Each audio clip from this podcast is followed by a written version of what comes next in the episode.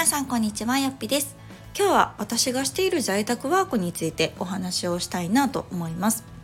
で私は基本的に家でずっとね働いているんですけれども、まあ、中でもですね企業で勤めている、まあ、要は会社の在宅ワークをしているっていうケースが結構珍しいかなと思うんですね。皆さん家で働くって言ったらあのフリーランスというか、まあ、業務委託みたいな形であの働いているっていう方がまあ多いんじゃないかなと思うんですけれども、まあ、いろんなね私がこう家で働くっていうものを発信していく中で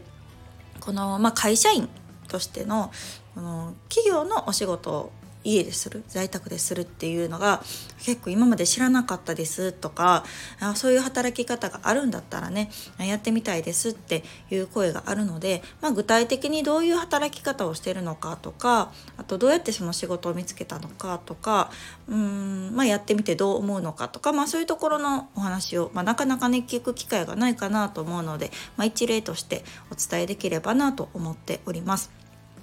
で、えっと、私の場合はですねまあ会社に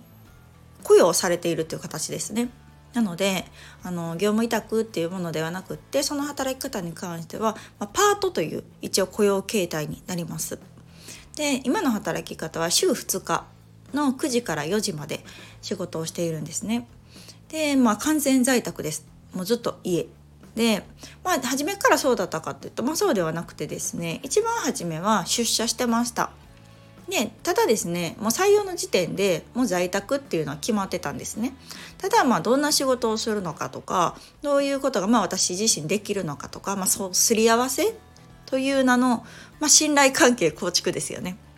やっぱりあの会社さんはですね完全に家で働いてもらうわけだから、まあ、ある程度のこう信頼は必要だと思うんですね。でもともとね一緒に働いてたメンバーがじゃあえっと、これから在宅勤務でっていうのは、まあ、その人となりが分かってるからスムーズだと思うんですけどそうじゃなくってこう新規でね雇用した人を今からじゃあ在宅でっていうとほんまにちゃんとこの人は仕事できんのかなとかね、まあ、いい人なんかな悪い人なんかなとか、まあ、そういうことを確認するっていう意味も込めてだと思うんですけど初めは出社してました。とはいえねあのまあ私が一番初めは週3だったんですね。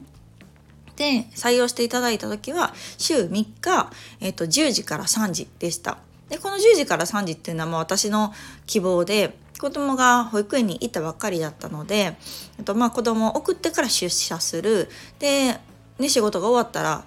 あの帰ってきてで迎えに行くっていうその通勤時間が必要だったのでその通勤時間も考慮して、まあ、今よりかは2時間、まあ、1時間ずつですね。始まりを1時間遅く帰るの1時間早くってしてたので、えっと、10時3時で仕事をしてました。で3時に終わって帰ってきて、えっと、子供を迎えに行くみたいな形でしたね。これが 3,、えっと、3ヶ月続きました。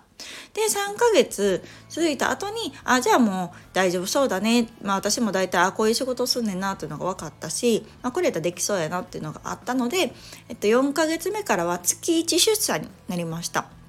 でその月1回は何をするかというとミーティングですね今日は私というよりも、まあ、会社全体が月1回そのミーティングをするっていう、まあ、決まりがあったので、まあ、そこに参戦するっていう感じですね。でまあいろんな、うん、その1ヶ月の、まあ、振り返りやったりとか、まあ、来年来年じゃない来月の、まあ、こういうふうにしていこうみたいなあの会議があるんですけど、まあ、その一部として私はウェブを任されていたので、まあ、ウェブとしての振り返りを言ったりとか、まあ、来月はこういう方針で進めていきますっていうのを資料にまとめて伝えたりっていうようなことをしてました。なのでしばらくは本当に月1回だけ出社であとは週3日家で働くっていうような働き方をしていました。でいつからかな私もこの働き方というかこの会社の在宅ワークを始めてもうね5年経つんですけど3年目ぐらいかな。あ2年目か3年目ぐらいの時から結構私がそのフリーランスの方で仕事をしたいっていう思いもあったのであそっちがこう自分の仕事ですよね、ま、そっちが割とこう軌道に乗ってきて、ま、そっちの仕事の一層を増やしたいなっていうのがあって週2日に変えてもらいました。なので、まあ、在宅ワークというかその企業の仕事を週2回に減らしたっていう形ですね。で週3日自分の仕事をするっていうバランスに変えました。でもあの仕事自体はそんなに変わらずですねあの週2回になったものの、えーと、時間は9時4時で、えーと、その頃のちょっと前ぐらいからかなもうコロナもあったのでねもう完全在宅になってもう出社するっていうことがなくなりましたね。ちょっとこれはもうコロナの影響やったと思います。コロナになったぐらいからもうその月1ミーティングもなくなって、えーと完全にオンラインミーティングになりましたので私この間ね久々に出社したんですけどというのもあのプラス私の場合妊娠も重なってですねあの出社がなかなかその月1回っていうのもねちょっとコロナのことも心配だったりするので2年ぐらいはね全く出社してなかったですね妊娠前ぐらいから。のでもう完全に家で働いてて、まあ、それが今だに続いてるという形です。っていうのが、まあ、今の私の働き方ですね。で、えっとまあ、どんな仕事をね具体的にしてるかっていうと、えっと、採用当時は、えっと、ブログ更新 SNS 更新まあ、広報っていうのが、まあ、募集要項だったんですね。なので、まあ、私自身当時、まあ、SNS の発信もしてたしあとワードプレスが使えたっていうのが、まあ、一番のこう採用ポイントだったと思います。っていうのも会社としては、まあ、会社の本業があってね、まあ、でも広報活動しないといけないホームページを持っているけれどもそれを更新したり管理する人がいないっていうとこだったので、まあ、それを募集してたっていうことですね。ので、まあ、私それできますって形で、えっと、採用していただけたんだと思います。がまあもう今5年目なんでねその間にいろいろこう追加でこんなんして案内してとかっていうちょっとずつこう業務内容っていうのもバージョンアップしていって、まあ、今は広報全般してます。でまあ更新昔がですねそれこそ記事書いたりとかちょっとライターさんっぽいことをしてたりとかねやってたんですけど今は割とそれを外注してたりする立場になっていて更新作業をするっていうよりもサイト全体の管理をしてます。ので、まあ、このサイトをどういうふうに運営していくのかっていうのを考えたりとかあそのためにはこれが必要だよねっていうのを各こう専門家の方に外注でお願いしているのでどっちかっていうと web ディレクターみたいな立場が今は近いかなっていうふうな感じです。で実際サイトの解析をしたりで振り返りで、まあ、今後のこう PDCA を回していく役割をしたりとかあとはこう各種の広告の打ち出しとかですね、まあ、そういうのもしたり、まあ、の自分で私は言ってもね週2しか稼働ができないので、まあ、自分で抱えきれないところに関してはあの他の人に指示を出してやっていただくっていうような形です。ので、まあ、今はそうですね候補全般やっているっていうイメージです。はい、であとよく聞かれるのが、まあ、どうやって仕事をね、まあ、その仕事を見つけたんですか？って言われるんですけど私は求人サイトです。なので全然普通なんですけどね。求人サイトなんですけどただやっぱりこう普通のメジャーな求人サイトって在宅ワーク、まあ、最近は増えてるのかな？ちょっとこのコロナのこともあって増えてるかもしれないけど私の当時って全くなかったんですよ。なので何をするかというとそういうママ向けとかあと在宅ワーク向け、うん、リモートワークできますみたいな、まあ、そういうのに特化したサイトフリーランスに特化したサイトとかは割と多かったです。フリーランスなんだけれども企業のお仕事できますよとか企業採用ですよとかっていうのはあったのでそういうサイトを見るのがおすすめです。で私があの登録したサイトリンクっていうのも貼っておきますので是非あの見てみてください。意外とあります。うんまあ、数は全然少ないですよ普通に比べたら少ないけどでもあの全然あるのでやっぱ見ていただくのが一番かなと思います。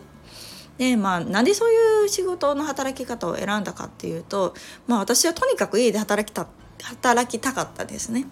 うん、なのであの家で働くっていうのがもう第一優先で、まあ、プラス、まあ、の先にはね自分で仕事したいなと思っていたけどまず目先として子供を保育園に入園させてるのであの固定収入が欲しかったっていうのもあります。いきなりこうフリーランスで軌道に乗れる自信もないしやっぱり基盤が必要だなと思うので、まあ、固定収入が欲しかったっていうのがありますね。ので、まあ、たとえ数万円だととしても、まあ、の必ずこれだけ月にあるって思ったらこうフリーの方でも結構力が入れたりとかしたので私はこう精神衛生上的にやったなっていうのも一つの理由でした。まあ、こんな感じでですね、あのー、なんとなくイメージつかんでもらえたかなと思いますが、まあ、基本的にどうやって仕事してんのっていうと、あのー、 Chatwork ってご存知ですかね。私は Chatwork を使ってるんですけどそういうこうツールですね。チャットだったりあと Slack だったりとかなんかそういう各会社さんで使われてるツールがあると思うんですけどそういうのでも基本はやり取りしてあと Zoom で会議とかねミーティングある時は打ち合わせしてっていうようなイメージです。なので実際困ってるかっていうと全く困ってないですね。あの多分私が出社を仮にしたとしても同じ業務内容をしてると思うのでそれやったら私にとっても出社っていうのはなかったらねあのそれだけ時間が増えるし仕事できる時間も増えるからすごく助かるっていうのもあるしあと会社さんとしてもね家で働いてくれた方が絶対いいと思うんですよね。同じ仕事をするんだったら。ね、無駄に出社するとね通勤代もかかるしとかなるので、まあ、お互いにとっていいっていうのが今この働き方かなっていうふうに感じています。うん、なので皆さんなんとなくこう家で働くメリットっていうのをイメージされてるかなと思うんですけれども次回ですねちょっとこうもうちょっと踏み込んだところ実際私が5年間そういう企業採用の、えっと、在宅ワークをしてみて感じる、まあ、メリットいいところだったり、まあ、逆にデメリットと感じている部分っていうのをあのもうちょっと具体的にねお伝えをしていこうかなと思います。最近このラジオをしてくれたり、まあ、私のヨッピーという存在をしてくれたりあのする方が増えたなと思うのであの過去の放送でもねちょこちょこお話ししているんですけれども今回改めてお話ししたいなと思います。気になる方はですね是非あの過去回いろいろ私の在宅ワークについて語っているお話が多々ありますので聞いてもらえたら嬉しいなと思います。ではまた次回の放送をお楽しみに。さよなら。